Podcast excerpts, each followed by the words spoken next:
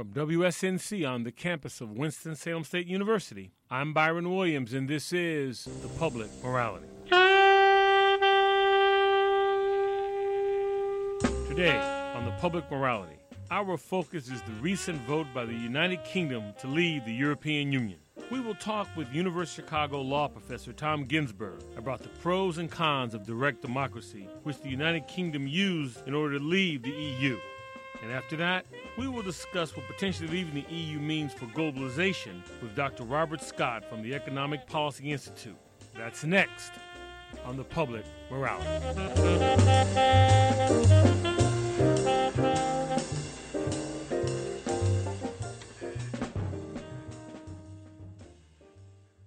Welcome to The Public Morality. What did the United Kingdom's recent vote to leave the European Union really mean? Was it evidence of a new wave of populism sweeping the globe, at least among developed countries? Or was it simply a case of navigating without a compass? And what does it say that the mechanism by which this momentous decision was arrived was not through a legislative body, but rather through direct democracy? In other words, the vote reflected the will of the people. To discuss direct democracy, not only as it relates to the recent vote in the U K, but also its application in the United States, is Doctor Tom Ginsburg.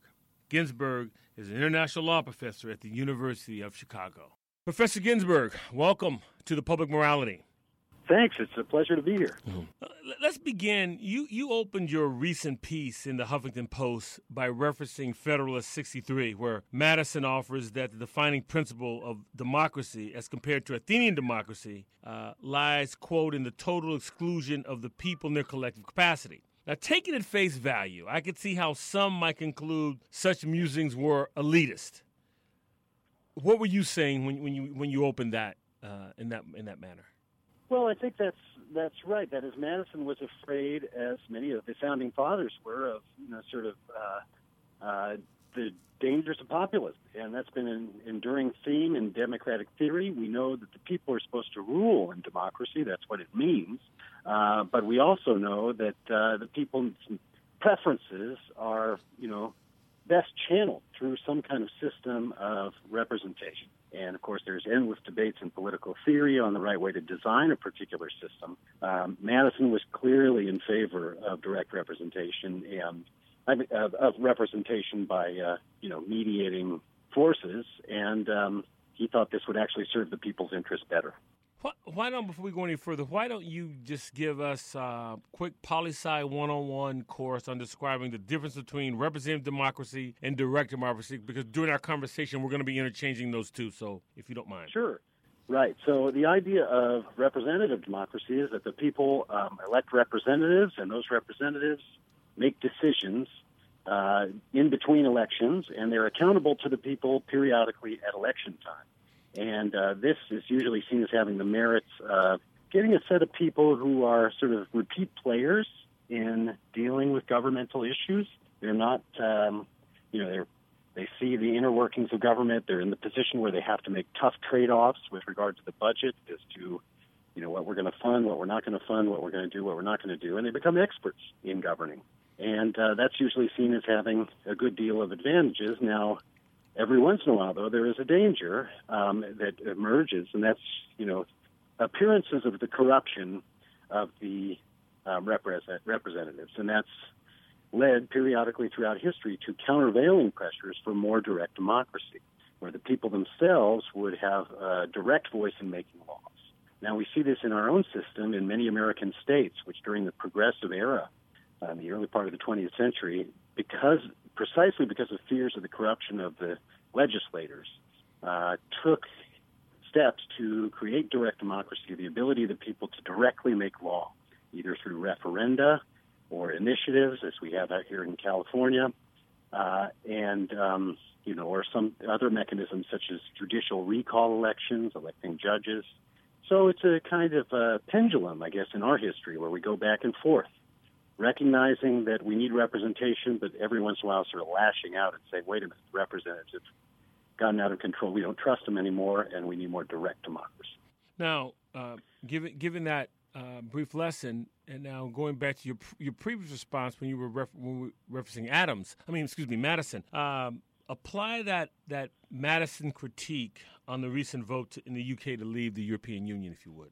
Right. So I think uh, if Madison was alive today, he would say that this is just the kind of thing he had in mind when he was saying that direct democracy poses dangers. Um, you know, that the idea is that he thinks that, uh, you know, d- democracy, the people are best served by having experts in government make the choices. Now, in this case, of course, the repre- the those in the governing party uh, are the ones who kick the question to the people.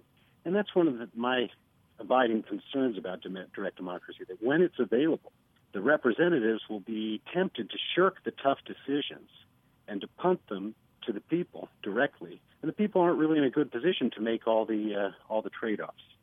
As I mentioned in that piece, you know, you had many voters in England who woke up the next day and said, wait a minute, yeah, we wanted to leave the European Union, but we didn't want to lose our European subsidies. Right. We didn't want to lose access to the market. And that's precisely, I think, um, the danger of uh, direct democracy, which is that the people can be manipulated, they can not really have a clear understanding of the costs and benefits of their choices, and um, that politicians will seek to exploit that. Poli- populist politicians such as Boris Johnson and such over there. Or just Boris, as he's known in the U K, right? Just Boris.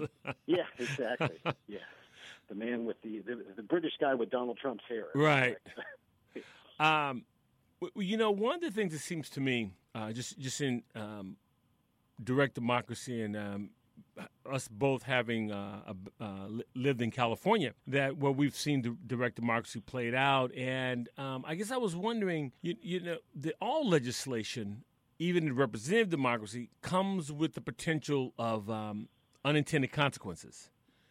Right. It seems to me, and uh, with direct democracy, that becomes uh, even even a even greater possibility that cannot be um, uh, resolved easily.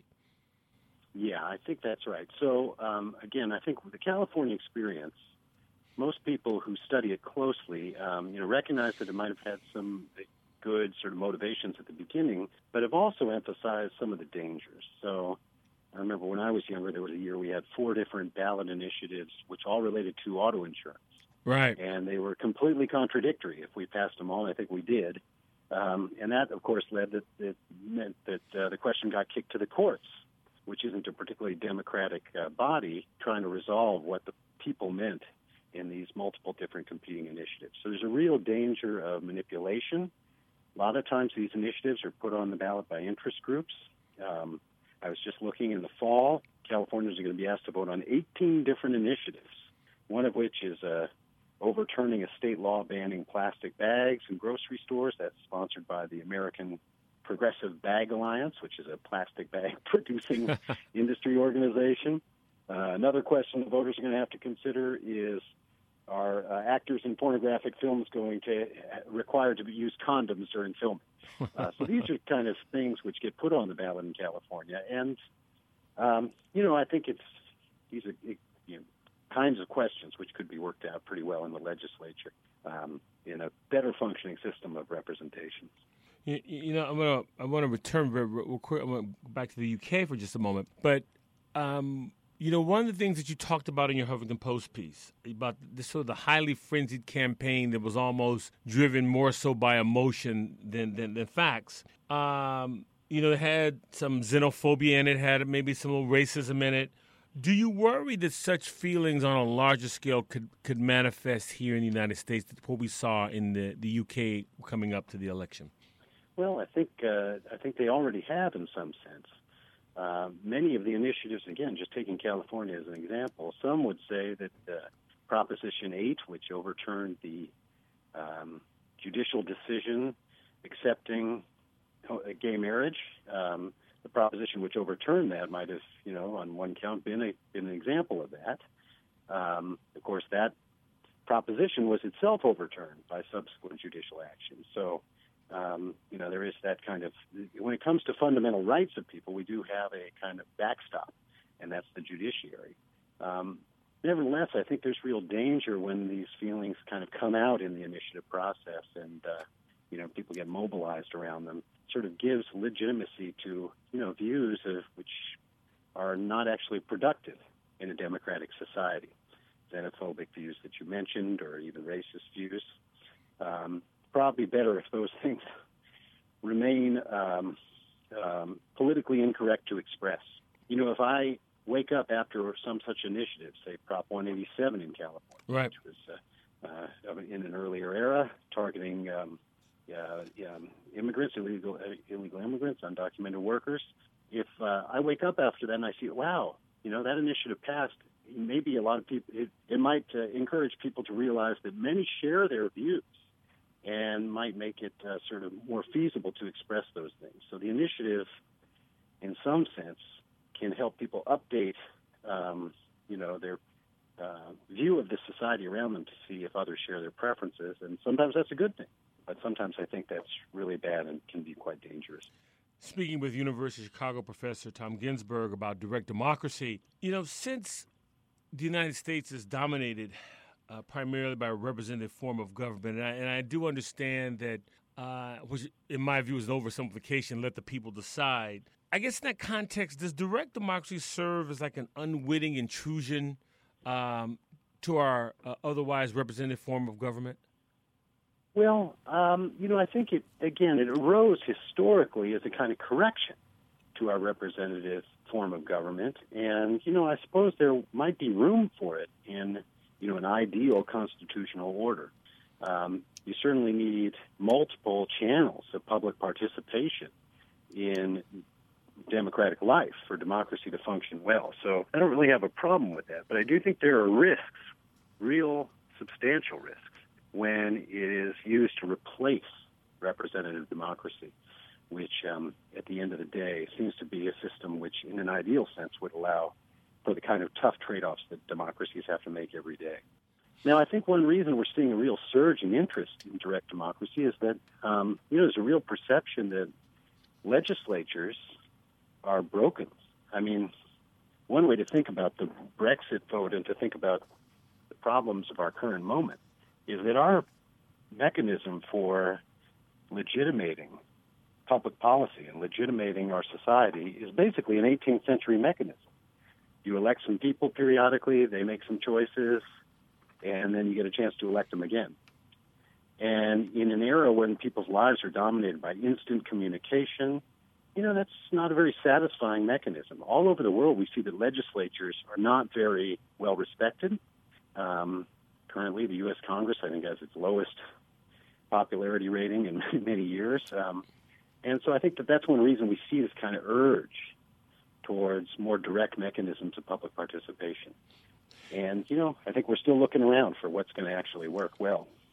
Well, well, um, I was going to ask you this later, but I'll, but since you raised it, I'll get to it right now. Um, it's easy, in, I guess, in some regard, to talk about you know the Brexit Brexit results, but almost to the point that we overlook that you know there were actions or inaction by the E U that led to this fervor. I mean, we can we can blame Boris or we can blame whomever, but uh, the E U did have a role in this, did they not?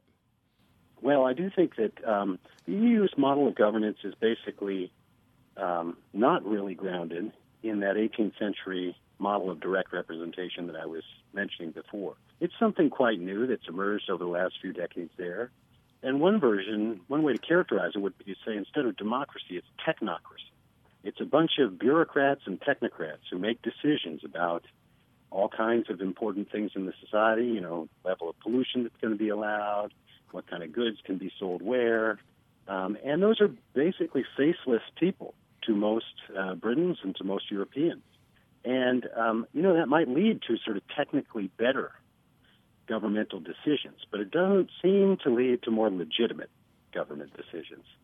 And this is indeed one of the problems, I think, in our moment, is that we, we don't really have a way of legitimating the kind of government that we, that we need in a really complex, globalized world. Hmm. And that, of course, creates some pretty significant risks.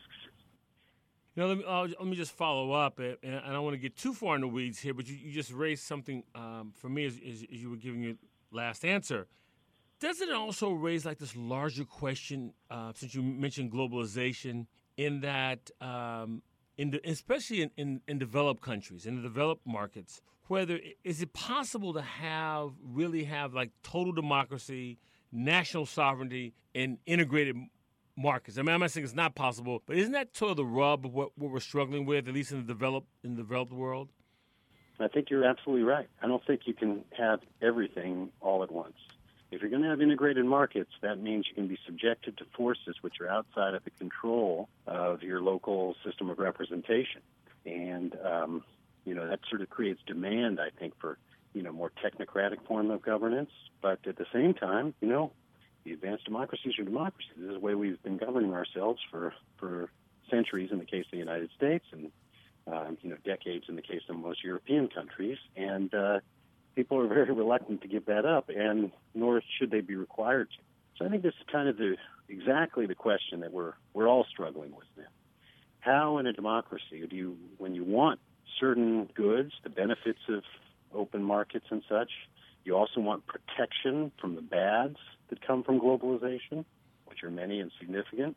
And, um, you know, the government doesn't seem to be able to provide those to the same extent that people um thing. Now, I have to admit, though, I also think a little bit of this has to do with rhetoric, and rhetoric to some degree in the media, uh, but also among politicians who've kind of made um, government a bad word in recent decades. You know, there's really been a kind of war on government, um, to quote from the title of a recent book, um, that, you know, makes it seem, makes us forget, I think, all the things that government can do and has done for us.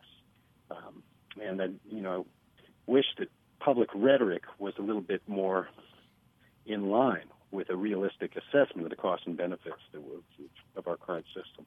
You you raised uh, two thoughts in my mind um, when you, uh, you on your last point. I, re- I remember um, the uh, from nineteen eighty-one. Uh, I think I think it was Ronald Reagan's inaugural address when he said, you know, um, when he said government is the problem. Uh, And that's that sort of really ushered in that rhetoric. I mean, others had done it prior, but so Reagan sort of ushered it in, and it sort of became an ethos for some. And then I, I don't remember the elected official, but, but I, there is. I, it sounds like I think it was Everett Dirksen, but I'm not sure. Don't hold me to this. But who is it that said, you know, government's the enemy until you need a friend? Yeah. Yes, exactly. I mean, when you look around you. Um, you know, in fact, our lives are pervaded by government and government programs. No one wants to get rid of Social Security. No one wants to get rid of the interstate highway system. No one uh, really wants to get rid of, um, you know, the uh, um, uh, national defense or the various other things that, that the government provides. So it is essential. And um, who doesn't want who doesn't want the government to inspect our water or our food? Yeah, yeah. Right. Well, some people don't, but I think uh, I was reading a statistic the other day that. Um, The Clean Air Act, one of the greatest beneficiaries of the Clean Air Act are people in places like West Virginia mm-hmm. and coal coal areas because um, what it's done, it's cleaned up the air around them. Life expectancy has gone up by, dramatically in those areas since the passage of the Clean Air Act in nineteen seventy, between three to five years on average. It's a tremendous achievement of government. Um, but, you know, again, it's somehow there's a gap between the reality, I think, and people's perception. You, you know, g- going back to direct democracy uh, for a moment, I, I you know, it, and maybe, the, and this sort of ties into to to the uh, rhetoric about government, but it, it it seems that direct democracy really attacks what is central um, to representative uh, uh, form of government, which at least in theory has been compromised. Now, I know we haven't done a lot of that with representative government as of late, but direct democracy really attacks that notion, does it not? Well, I think so. It's uh, yeah, again, and um, you know, it's it's sort of what it's supposed to do. Now, I think there might be a way to design a kind of mixed system where one would get the benefits of direct democracy without necessarily the costs. Um, there's a lot of things one could do to tweak the current system for those states that do have referenda and initiatives. Uh, you know, if you're a country designing the national constitution today, there might be ways to design direct democracy that would be better than others. So one idea I mentioned is the idea that, uh, okay, you can have um, initiatives on important issues or referenda, as the British just did, but if the issue is really important, then you ought to require people to approve it not once but twice. So that the British, you know, having now woken up after the after that vote, and I think, you know, if they were to hold it again next week, I bet it would not pass. I bet it would not pass. It might be close, but I think there's been a lot of public discourse and maybe even some significant regret about the consequence of that decision. I mean, they woke up and they're eight percent poorer because their money is right. The British pound has fallen. So, um, you know, I think for big decisions there ought to be this cooling off period. Uh, the initial vote would be perhaps advisory, and the second one would be confirming it. Now, another um, thing one might do is to make initiatives or referenda uh, temporary, so that you know the people pass the pass the law, they make a new law, but that law would expire after a certain amount of time. So you can imagine something like um, I don't know the California. So Prop eight. How about Prop eight? When yeah, it passed. Prop eight. Exactly. So okay, we're gonna we're gonna make uh, uh, gay marriage illegal for another uh, you know five year period. And then in five years, we'll have to have another vote, and maybe people will confirm that. But it might be that they've now learned. We've seen, obviously, tremendously quick movement uh, in the country on that issue, and it might be that five years later that, that proposition would not have passed because people would have recognized that it wasn't uh, as dangerous as it could be. Would you would you also, um, in, in your list of uh, suggestions, would you also consider raising the threshold for victory, maybe sixty percent or two-thirds? Or maybe would you raise that bar a little higher? Yes, you could do that, obviously. And, uh, again, you could calibrate the um, level of um, the threshold to the importance of the issue. So if the issue is, let's say, an ordinary tax increase or something like that or a bond issue, maybe that would be majority. Uh, if the issue is something where you're talking about people's fundamental rights, as Proposition eight, well, then you'd want it to be higher. Um, so, you know, in an ideal world, we'd be able to design things that way, getting the threshold to be uh, sort of equivalent to the importance of the issue. Something like you, leaving the European Union, one might have thought might have deserved a higher threshold. On the other hand, I do have to note that when they passed a referendum in the early nineteen seventies, in seventy-two, right, the European Union, yeah, they, it was uh, it was also a majority situation. Right. So I think you do have to make sure those two things are equivalent. Right. Yeah. No, I, I think I think they um, they ham, they hamstrung themselves on that one because it was it was only a majority to get in, so it should be a majority to get out. But but we're speaking in larger theoretical terms here. That's that's the. Um, how what do you say to those um, that that sort of really uh, forcefully suggest that direct democracy truly represent what the, the will of the people? Well, I think, you know, it obviously does represent the will of the people, but which people, for how long, at which moment? Um, you know, I think that some of the critics of direct democracy have pointed out several things. You know, who is formulating the proposals? Who's actually showing up to vote? How many people? How much time have people invested in the decision? You know, you could pass a law that, you know, it's called the Motherhood and Apple Pie Act, and, you know, fifty percent of the people would vote for that. Without reading the, you know, the devil is always in the details in these proposals if it's a well-drafted one. Um, so, again, direct democracy invites that kind of manipulation. We've had two kinds of problems here in California. Sometimes it's uh, interest groups that are getting the their um, benefits sort of buried in the weeds of these initiatives, and at other times it's initiatives that are drafted by sort of ordinary citizens. And, of course, our, you know, volume of law that we already have on the books is extremely complicated and large. And any initiative to be effective, any new law to be effective, has to fit in to that existing corpus of legislation. And so it does require some technical knowledge. Um, so, you know, I guess, again, I think that there's there's a nice impulse here. What do the people really think? You know, that's wonderful. That's an aspiration that democracies have always sought to reflect in public policy. Um, at the same time, in a complicated world, the more complicated the world is, I think the the less of a case there is for making those momentary decisions of the public permanently binding on everybody and their successors. Well, one of the, one of the um, uh, aspects that proponents of direct democracy always say is that it uh, reduces uh, the possibility for corruption. Does it? Well, it's interesting. There is some there are some older studies which show that um, states which have direct democracy do have lower amounts of public spending, and one theory of that is that there's less sort of pork barrel stuff going through the legislature. So even though you can get some pork barrel legislation through direct democracy, it might be a little harder. Um, of course, the other side of that is that in direct democracy, one of the patterns we see, and one of the things the critics point out in states like California, is that voters are happy to vote for um, you know, various goods that they want, various things, but they're not happy to vote for the tax increases to pay for it. So you might end up with a, a smaller overall size of the state. That would be less pork barrel, you know, goodies that are going out there. But it also might be less investment in the public goods, which are necessary to make our country great. It's hard to know. Um, but we do observe sort of much lower levels of spending in these states which have direct democracy. Now, um, if you were king for a day, would you require that um, direct democracies, if there's, say, say in California where you are right now, and, and um, we're going to have um, every kid um, sixth grade and below is going to get a new uh, Apple Mac Air. All right, that passes overwhelmingly. Should it also be required to, to say, okay, and to do that, we're going to charge a penny on gasoline? Should should should it be a requirement to, to, to line out how you're going to fund that proposal? Yeah, so a lot of the initiatives and referenda in the past in California have used that mechanism where they'll specify a particular, you know, um, earmarking of funds for a particular purpose.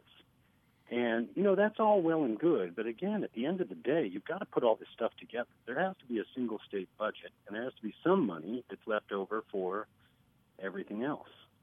Um, you know, it parallels the problem at the federal level where so much of the budget is now um, um, limited and dedicated to entitlement spending that uh, there's not that much discretionary spending in there, which is what's useful for responding to particular social problems that arise suddenly. In California, one of the problems with the earmark spending that's been produced by all of the um, direct democracy is that there's not that much money left for, let's say, the schools, uh, which have been in major funding crisis for a couple of decades now.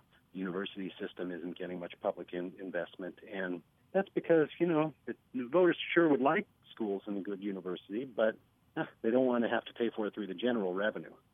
And I suppose that the people who run the university and the school system haven't been able to um, effectively uh, mobilize direct democracy in their favor. Again, government involves trade-offs, and at some point you got to balance the books and make those trade tough choices and be accountable for it. You know, I, I wonder, just um, in this conversation, um, do you worry, because you, you you mentioned earlier about some of our rhetoric about blaming government, do, do you worry, is, is, is direct democracy a tool that allows um, the elected official to do, uh, to not do what he, what he or she dreads the most, which is to make a tough decision? I think that's exactly one of the temptations that arises when you have the possibility of direct democracy. In California, again, just to use the example we've been talking about, you can um, uh, initiatives can, can come on the ballot several ways. I mean, it can be a public initiative. Um, there's also referenda that are put on the ballot by the legislature itself, and that, of course, invites uh, invites punting of tough questions. Now, it would be nice if we had a mechanism whereby the legislature could sort of get instant feedback on what the preferences of the voters are at that time. Um, and maybe we ought to be designing one, some kind of, you know, online sort of ballot box or preference expression mechanism. Seems like it ought to be technically possible. Um, but, um, you know, it's, but to, to, the problem with letting the voters make the final decision is that it just invites that kind of punting of the tough questions.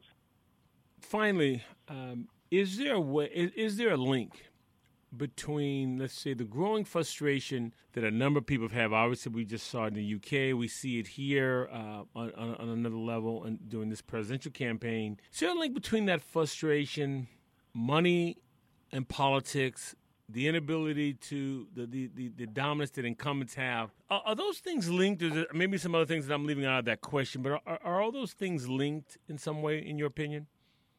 Well, it's interesting. There is a sense. People are angry. There's no question about that. And they're angry. It's hard to know what they're angry about. We have pundits who are saying, oh, yes, people are upset about inequality. People are upset about, you know, losing control over things going on in their lives. Uh, different populations are upset about particular issues they face. So there is this great sense of anxiety and anger out there among the public. And I think, you know, that's what uh, – legislators are for, in some senses, to to uh, blame for some of your troubles that that, that arise. Um, there's a great sense of disaffection from the political system, and historically, you know, when we see that, usually good things don't result. Uh, you know, there's always the temptation of going for someone who's going to be, who claims to be uh, able to rescue you without any real concrete plans. Um, you know, there's always the temptation to blame the other, blame outsiders for your problems. Um, there's really severe problems, I think, with inequality, which a lot of people are talking about in this country, but um, we haven't seen much responsiveness in the political system to really address, other than the Affordable Health Care Act. Um, so, you know, I do think we're at a very interesting inflection point in terms of where we're going to go. Are we going to address some of these issues? Are we going to try to build a society where people really feel like they have some ownership? Or are we going to swing in the direction of, uh, you know, dangerous populism? Mm-hmm. And I really don't know. I can't see the future. Not sure which way it's going to go. Uh, but it definitely seems like these issues are, are very much alive. And direct democracy, properly structured, might be part of the solution, but it also could be part of the problem if it's not uh, thought about very carefully and very carefully designed. Well, Doctor Tom Ginsburg, I want to thank you uh, for taking your time and being on The Public Morality today. It was an honor to have you on, sir. I really appreciate the opportunity to talk to you, Byron. Thanks a lot. Thank you. That was Professor Tom Ginsburg. Coming up, Doctor Robert Scott will join us to discuss the impact the United Kingdom vote had on globalization.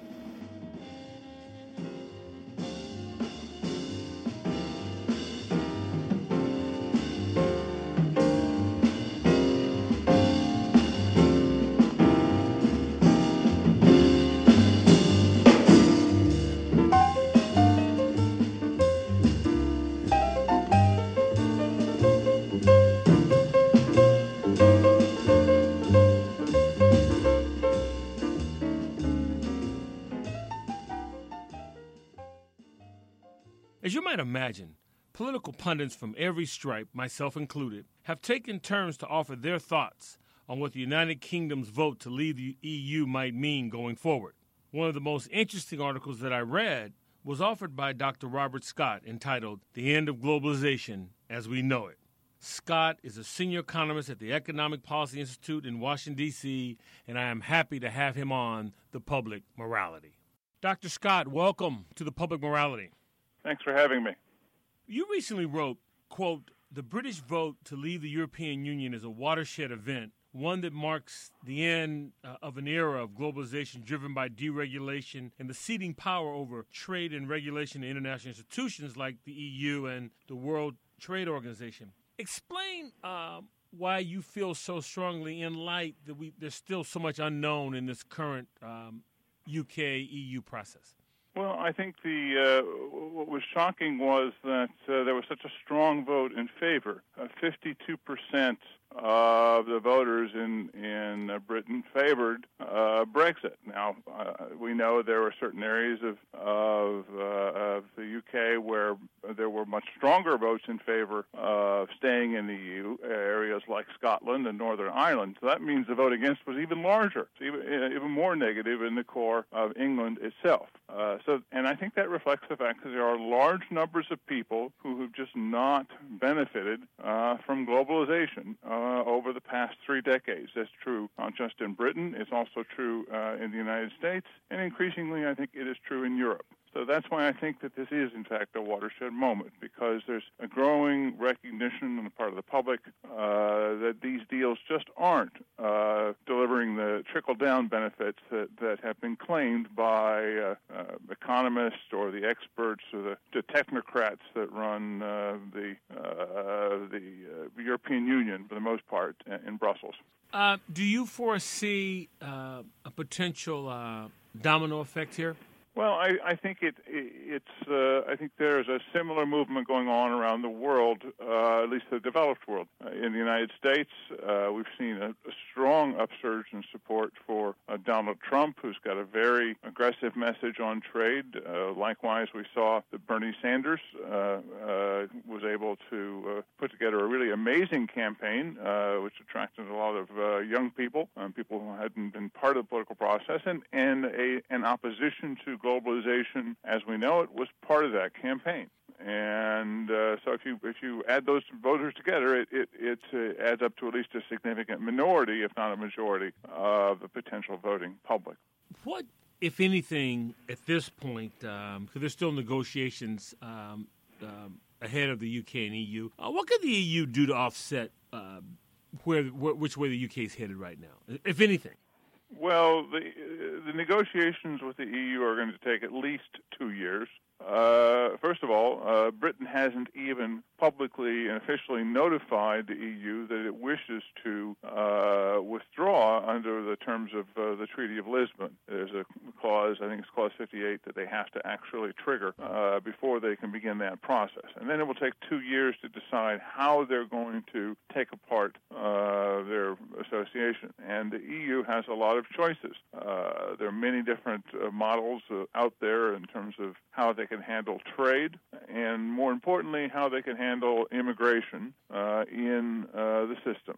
Uh, but I think it's clear that if uh, uh, if the U K goes ahead with its uh, decision to exit from the E U, then it, there will be substantial costs uh, to Britain. Uh, they'll, for example, lose the subsidies they're getting from the European Union. Uh, they go to many of the lower, uh, of the low-income areas within the Union.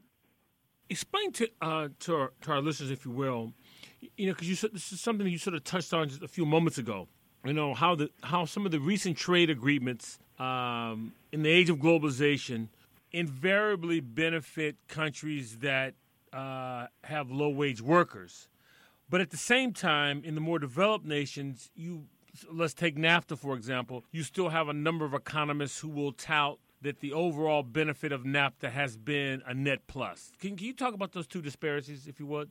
Well, uh, let's start with the second one. Okay. Uh, I think that the belief that NAFTA has been a net plus, plus is really uh, almost a, a statement of, uh, of dogma, of religious principle within the economics profession, the belief that uh, uh, trade is a good thing, that uh, we all specialize in the production of goods which we're, uh, have, have, we have comparative uh, advantage in producing. Uh, the reality, however, is that globalization has uh, resulted in the downward pressure on wages of most working people. Uh, not just manufacturing workers who directly lose jobs, but everybody who has a similar set of skills. We're talking here about essentially everyone uh, who doesn't have a college degree. In the United States, that's about one hundred million workers, or roughly two-thirds of the labor force. And my colleague Josh Bivens has calculated that in the last twenty years, globalization with countries like China and Mexico and other low-wage nations has reduced the w- wages of the median wage uh, non-college-educated worker by about eighteen hundred dollars a year. It's hard to think of another single thing that has had that kind of a net negative impact. And that's after taking into account of the benefits of cheaper imports from China or, or Mexico. So uh, most workers have suffered a net loss. All of the benefits have been captured by those in the top third and mostly in the top ten and the top one percent of the income distribution. So if there has been net benefit, it has all gone to the few and not to the many. Mm-hmm, mm-hmm. And um, and obviously, uh, so could we then conclude that um, in countries that, that do pay low-wage workers, there is a benefit for them in these trade agreements? Well, it hasn't worked out that way. Okay. Take, for example, Mexico. You would think Mexico uh, has gained from NAFTA. It's certainly true they have gained some manufacturing jobs. The employment in the auto sector has gone up uh, substantially uh, from about one hundred thousand, one hundred twenty thousand to over half a million. Uh, they've got more jobs, but those workers are being paid terribly low wages, and they've lost millions of other jobs uh, in sectors like uh, uh, traditional agriculture uh, that have been very uh, disruptive to the economy. So, in fact, if you look at how Mexican workers are doing relative to workers in Mexico, there has been no narrowing of the gap whatsoever between average wages in Mexico and average wages in the U S. So, workers in the U S are not doing better. Workers in Mexico have not caught up. So where are the benefits? And as my uh, founder of my institute, Jeff Faux, uh, put it in his book uh, about on NAFTA, which he called The Global Class War, this is, NAFTA was really an agreement amongst the wealthy in the United States, Mexico, and Canada. Uh, it's an agreement that benefited the wealthy and the powerful and the big corporations in all three corporations, all three countries, and those benefits have not tri- trickled down anywhere uh, to workers uh, throughout the, the the hemisphere. You know, when I go back, um, you you um, talked about um, uh, NAFTA, for example, is when we pulled out, being um, whether being a net plus or sort of the economic dogma. Uh, isn't that dogma, and, and to some degree, um, the genie out of the bottle, or or, or do we do we see with this last um, the U, uh, U K vote that maybe that narrative is changing? I think the narrative is changing. I, I, I, in my piece, I quoted uh, the economist Larry Summers, who used to be the uh, Treasury Secretary um, uh, for the Clinton. Clinton administration, and, and he, as he said, uh, you know, the challenge now is to develop a responsible nationalism for approaches to policy that privilege local interests and local people over what he calls more cosmopolitan concerns. He's talking there about, you know, the, those who would favor more just free trade uh, uh, for all. Now, um, just going back to the uh, U K uh, referendum vote. Yes. Um, wasn't... Um Didn't the Remain side, in, in some ways, put themselves in a conundrum in, in, in that some of their arguments to stay, I'm talking, I'm talking about at least the leadership, some of their arguments to stay were, in, a, in effect, fueling the, the frustration and justification to leave? I think that's true, and I and I think uh, you know, you have to look at who was uh, at the at the uh, Conservatives in, in Britain, the the, uh, the the Tories. You know, they have been promoting an agenda of austerity. They've been slashing uh, government spending and taxation, and that's been hurting working people. So they've been making conditions worse for those who've been hardest hit by globalization. So, in, in many ways, in, in, with their real policy actions, uh, they have they have compounded the problem. And I think that is at the deepest level uh, where some of the conflict arises. Earlier um, in the broadcast, we had Professor Tom Ginsburg from the University of Chicago, and I'm going to pose the same question to you that I posed to him. Um, Is it have we have do we have to have, is it a day of reckoning? Are we close that it's impossible to have total democracy along with national sovereignty and expect completely integrated markets in any real and authentic way? Well, I think it, that we that, that's almost uh, an impossible goal. Uh, the, uh, the economist uh, Danny Rodrik has uh, posed this as what he calls a trilemma. He says that you can have at most two of the three things that you just talked about: unlimited globalization uh, and uh, uh, truly uh, democratic governance, and uh, you know, uh, a deregulated market. So it's it's uh, it's it's. I think that the, the the hope that you can have all three of those things at once is just uh, it, it can't work in in the, the system that we have today. Hmm. In, in a few minutes we have left, I'm, I'm, I'm specific to the European Union. Mm-hmm. In, in, in retrospect, I guess historically, were, were they, and given some of the things you've already touched on, on globalization and its challenges, were they guilty also of overextension? And I'm thinking some of the recent countries where they just, some of those recent countries, practically all of them, were countries that, that had a plethora of low-wage workers. Was it over part of it overextension as well?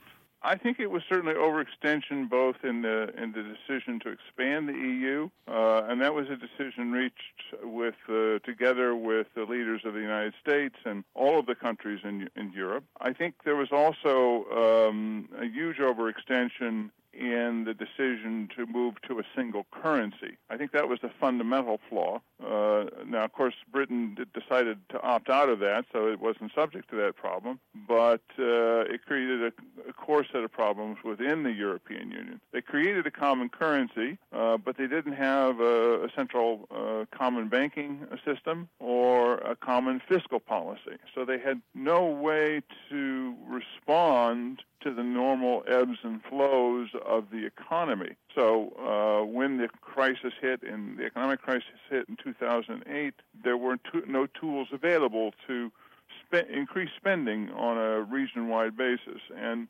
unfortunately, there were too many differences between countries within the European Union uh, to, to sustain uh, spending where it was needed. The, the, you know, the Germans have maintained a relatively uh, high, uh, productive, highly productive economy. They have relatively low un- unemployment. They're the com- uh, the country with all the wealth.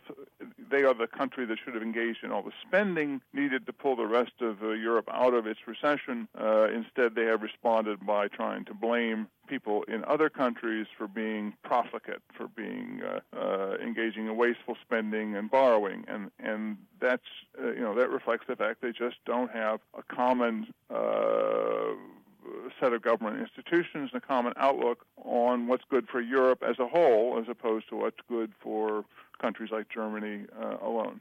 Now, the way you just articulated that, that actually sounds like a uh, a recipe for disaster if you're going to have a single currency and not have those kind of governing mechanisms that you just outlined.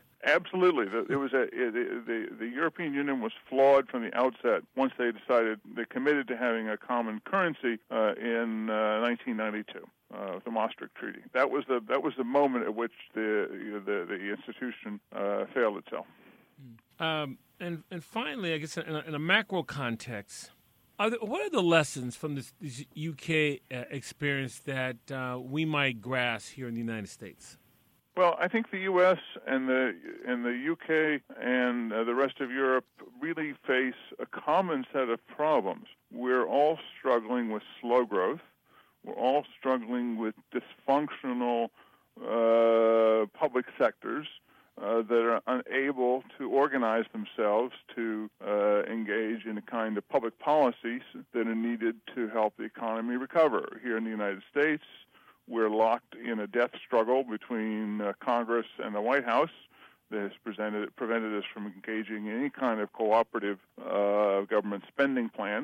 We desperately need hundreds of billions of dollars of spending on infrastructure and clean energy. Uh, these are things that can put people back to work, uh, create uh, good jobs, uh, and lower unemployment, uh, and uh, can create rising wages, and yet uh, we can't seem to make that happen.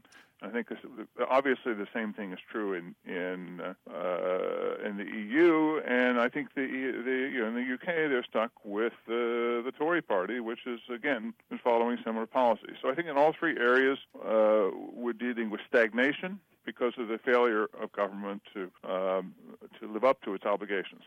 And finally, you talked about earlier, you, you mentioned uh, Donald Trump on one side, uh, Bernie Sanders on the other side, and both how they've approached um, uh, globalization and, and, and trade agreements. Um, have we had, in your opinion, sir, a, a honest discussion about trade? I mean, are we, are we just, is it emotionally driven? Are we, are we having an honest discussion about trade? I don't think we're having a... Uh... a deeply interesting fundamental discussion about trade and how to move ahead. We have a lot of finger-pointing, but we don't have anybody who's talking, I think, uh, creatively about answers that will work, that will help uh, help us to harness the, the globalization in ways that will uh, help working people rather than hurting them. And I think that's where we need to move. And unfortunately, the, the, the you know the political debate we're having in the election is not moving in that direction. Uh, so um, you know we have a lot of shouting, but not a lot of intelligent conversation. Would some of that be um, the things you posed earlier, um, infrastructure? Because those, you know those things cost money. And so... Absolutely. and and there has never been a time in our, and certainly in my life, uh, and I'm, I'm got a few years on me, and really since this, the, since probably the uh, Great Recession. It's never been a time when it has been cheaper uh, uh, for the United States to borrow money to invest in infrastructure, nor has there been a time when we had a greater need uh, to rebuild not just our roads and highways and bridges and airports, but our, uh, our railroads and our uh, sewage treatment systems and our water supply systems, and to get the lead out of water and to get the, the sewage out of the of our rivers and so on. I, you know, huge, huge needs for those things, and it could could put millions of people back to work uh, in good jobs with good wages. So, I think there's clearly a need, and we we have we're, we are literally throwing away an opportunity here. I, I don't want to I don't want to make you a political analyst, but I mean, some of the things you just said to me just seem like common sense things. And I'm wondering um, why we, we it's almost what a decade that we've been having this conversation. I mean, yes. Been going on since two thousand seven, two thousand eight. Yeah, we're almost a decade into the to the uh, you know post Great Recession era. Well, um, we will certainly um, have you back, sir. I mean, I'm sure. I'm sure. Uh, hopefully, not not within ten years and still having the same conversation. But, yeah, I agree. But Doctor Robert Scott, I want to thank you for being on the Public Morality today. Thank you for having me. That was Doctor Robert Scott of the Economic Policy Institute. Coming up, my closing remarks.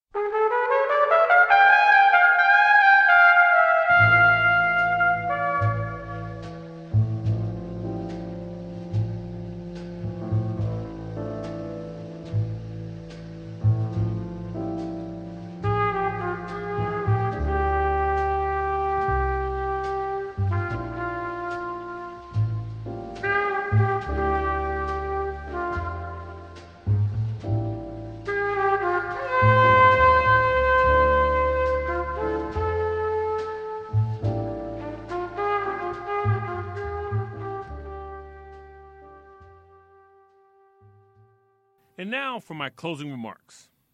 It was one of those events where one knows prior that it could become a reality, but is shocked nevertheless when it actually occurs. Based on the post-election upheaval, many throughout the world, upon learning that the people of the United Kingdom had voted to leave the European Union, shared those feelings. The vote to leave reflected a strange coalition of economic uncertainty, nativism, and racism, fortified by reactionary urges where facts were a subordinate consideration. Frankly, this is a moment where the questions are far more important than the answers. So as the U K and the E U enter into the murky unknown as the rest of the world watches anxiously on the sidelines, allow me to pose several questions for your consideration. What will the next Prime Minister do?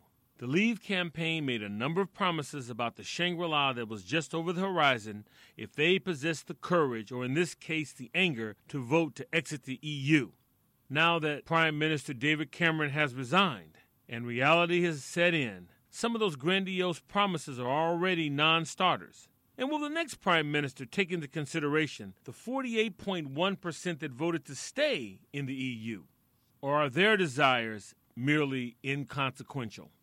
Second, what does the vote say about the E U and globalization? What began as six European countries dedicated to peace and prosperity shortly following World War Two is currently twenty-eight member states at varying stages of economic vitality. Setting aside momentarily the U K decision to leave, the E U must still contend with the Greek debt crisis, migration and refugee crisis, a resurgent Russia, along with the terrorist threat. Moreover, it is impossible to have total democracy along with national sovereignty and expect completely integrated markets. That has been the fanciful notion that globalization, particularly in developed nations, has pursued for far too long. And finally, what message does the U K referendum send to the presumptive presidential nominees Hillary Clinton and Donald Trump, along with their supporters? Will Clinton take the role of Prime Minister Cameron by telling a frustrated electorate to stay the course with little else to offer? Or will Trump realize two hundred seventy electoral votes by simply titillating emotions, advocating for the unrealistic?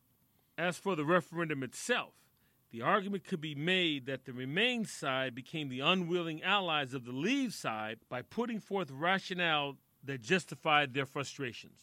But frustration is hardly a justification to drive off the cliff simply because the road is bumpy. Only time will tell what the referendum actually accomplished and what lessons, if any, will a frustrated American electorate learn from this kerfuffle. The Public Morality welcomes your comments. You can contact me at Byron at public morality dot org. That's Byron, B Y R O N, at public morality dot org. And for those who would like to hear the archive broadcast, you can find those at our website, which is public morality dot com. That's our show for today. The Public Morality is produced by W S N C on the campus of Winston-Salem State University. For all of us at The Public Morality, I'm Byron Williams.